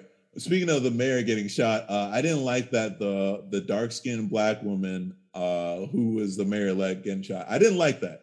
Like, I didn't was, like that was, they called her Riel, and I'm looking at R E A L being real. Yeah, what are you yeah, talking about? Yeah. But whatever. Well, hey, hey but, but I didn't like that and the fact that with all the with all the crime going on in Gotham that they show in the opening, it's the gang of colored folks that get beat up by Batman first. You know what I mean? Like I just like, I mean, they weren't look. That was a I, choice. You know I didn't get the feeling choice. that they was all colored people. Uh, I, I felt Matt. they was all in face paint. They was Matt. all wearing face paint, brother. Matt. I don't know. I don't know that they was black. Matt. I only know one dude was, was kind of Matt. Look, he said they were black and brown for sure. like Matt. Look, listen, it was Matt, it was real brother, stop Asian hate energy Matt, in the beginning. That's all I'm okay, saying. Right, right. But brother Matt, you know, brother Matt. it's like, dark in know, the theater. I don't know. I can't say. Hey, hey, this coming from the dude who was talking about how Brock is black because he holds his hand up to the screen. like, come on, bro. anyway, anyway, anyway, moving moving on. Uh, uh we talked about we talked about how there's so much to go. Oh, shout out to Arkham Asylum and the Riddler trophies, bro. Um, and then shout out to just uh getting URL after Penguin like called them out on their stupidity for El Rata Alada. Uh, getting URL from that is the exact reason why I never found all the Riddler trophies in the Arkham games because I am not that clever. Uh, but but man, shout out Detective Batman, bro. Um, that's all I gotta say. Yeah, Shout out to him. Shout out uh, Martinez too for for like getting the the carpet tucker. I think we talked about that earlier, but I gotta yeah. mention it again. The it there was a lot of good detail. There was a lot of good detective work. I think we got a lot of just good things overall. Um, yeah. We got a lot of the things that even, you know, off air and things like that that we had discussed. We got a lot of those things. Most definitely. Um, which so so I, then I just got to ask you, TJ, how you feel about the movie overall? Like, how many battle batarangs you giving this? Uh, before we get to the battle batarangs, I got to make one more comment, and I think you'll agree on this, right? Um, mm-hmm. We got to give a shout out to Cody Garbrandt and apparently his twin brother for making. This movie. Oh my god! uh, I didn't even know he was cast in the film, Ooh, but there he boy, was, and there were two of them. They get um, banged on in there. hey, uh, no, no, that's what it leads you to. That's what it goes to. Yeah, shout out, shout out Cody Garbrandt. I just thought it was kind of funny. Um, yeah, but, dude, dude definitely did look like those the the guy that played those twins definitely resembled Cody Garbrandt. It was a strong or something, especially you got in all the neck tattoos and stuff. But um mm-hmm. back to the rating, bro. Uh I'm gonna give this in terms of five batarangs, 4.9. I could give it a five. I'm open to giving it a five. Um, it's just like in terms of a Batman movie, especially taking into consideration our last episode or episode eight, like this delivered in terms of Batman in a lot of ways. Like this is we have not had a Batman film like this at all. Uh mm-hmm. what'd you think, man? What how would you rate it? You know, if I if I if I actually had to just give it a rating, uh, which I do, I'm you know what, man, I I'm a I'm a rock with it on a five. Yeah. I'm gonna give it a five. I'm not mad at that five at all. batarangs out of five. Uh, and just I'm gonna keep my final thoughts on it brief. I felt like just because the casting was done very well, um, this is one of the better Batman portrayals we've had. Now, obviously, recency bias is a big thing, right? So, you know, I, would have to go back. But in, in, terms of a singular Batman movie, if we never get another Batman out of this universe again, which we I, we obviously I doubt will, it. I doubt, I doubt that we won't, just considering yeah. all the spinoffs and shit are already the, starting to get I mean, greenlit. The open, but, the box office numbers. I mean, come on. But yeah, no, that it's undeniable. But it just hey, but also DC. Remember that. True. Um, going all the way with it, I think I would just give it five out of five. I felt like all the actor portrayals were done correctly. The casting was done very well. The suit um, you know, all movies have their little faux pas and things like that. Mm-hmm. But I felt like in terms of what I got, that movie is called The Batman, and that's what the fuck I saw. I yeah. saw The Batman. Yeah. That's what I got a chance to see. I didn't have to see, you know, uh, yeah, I didn't see a rogue that I hadn't seen before, but I saw one in a way that where it was portrayed in a way that we would want to see it. Yes. Um, in a way that was more modernized, a lot more contemporary, and a lot more grounded. Um, and that that really just uh, I was giving all the, all the things I had on my checklist that I wanted to see in a Batman movie. I got them. So for that, if no other reason, it gets five batarangs for me. What about you? Um, I agree with everything you just said, and for me, it's just for one, other than the Catwoman, the Catwoman mask, that shit was ass. Yeah, but, the mask okay. was like, especially like put together with that suit, it didn't make sense. Like, I'm girl, like, what is this? What is this Tyler the Creator suit, ski mask you doing? You can, okay, but uh so like, but no, dude, it's like it hit everything and then some. Um I still th- this this will be my final thought. I still like Ben Affleck as Batman, but I'm gonna give Robert Pattinson his flowers.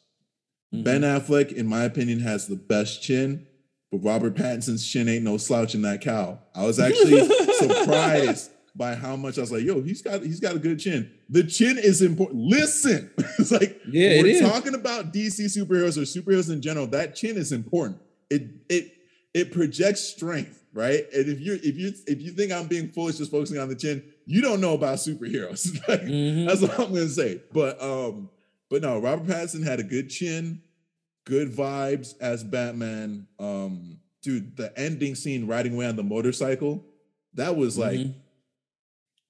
that was icing. Um, I, I don't know how to explain. Like if if if you made it this far to the to the rating section and let's say you had your doubts about seeing the movie and you just like listen to all these spoilers, go see it, mm-hmm. man. Even with the spoilers, you're still gonna have a good time. Um, it was just good, man. I'm I'm gonna bump my 4.9 to 5. Like that, I don't I don't feel like it needs improvements per se. Um, just everything like it's like when you watch a Marvel film and it's like, okay, you can tell that, you know, Kevin Feige was looking over this and like the director and the writers actually you know, care about the source material. Like this movie felt like a love letter to the fans of the comic books. Um, if I'm being 100% honest. And like I felt it, I saw it. Yeah, I got nothing else to add other than thank you guys for listening to our first review. Um, every time we see a movie that hits the culture or at least stuff we like, uh, we'll try to get a review out there. But uh, thank you guys for listening, for rocking with us. If you're coming from like Reddit, Instagram, uh, one of the uh, the podcast platforms, whatever, or just man, on we, YouTube, and or just on YouTube, us. like we we appreciate you. Like just thank y'all. You got anything yeah. else you want to say, Matt? Please like, please share, please give us a follow. Um, you can check us out on where on whatever your preferred uh, platform for podcasts are. Mm-hmm. That's more likely where you can find us at Now Mind You Pod.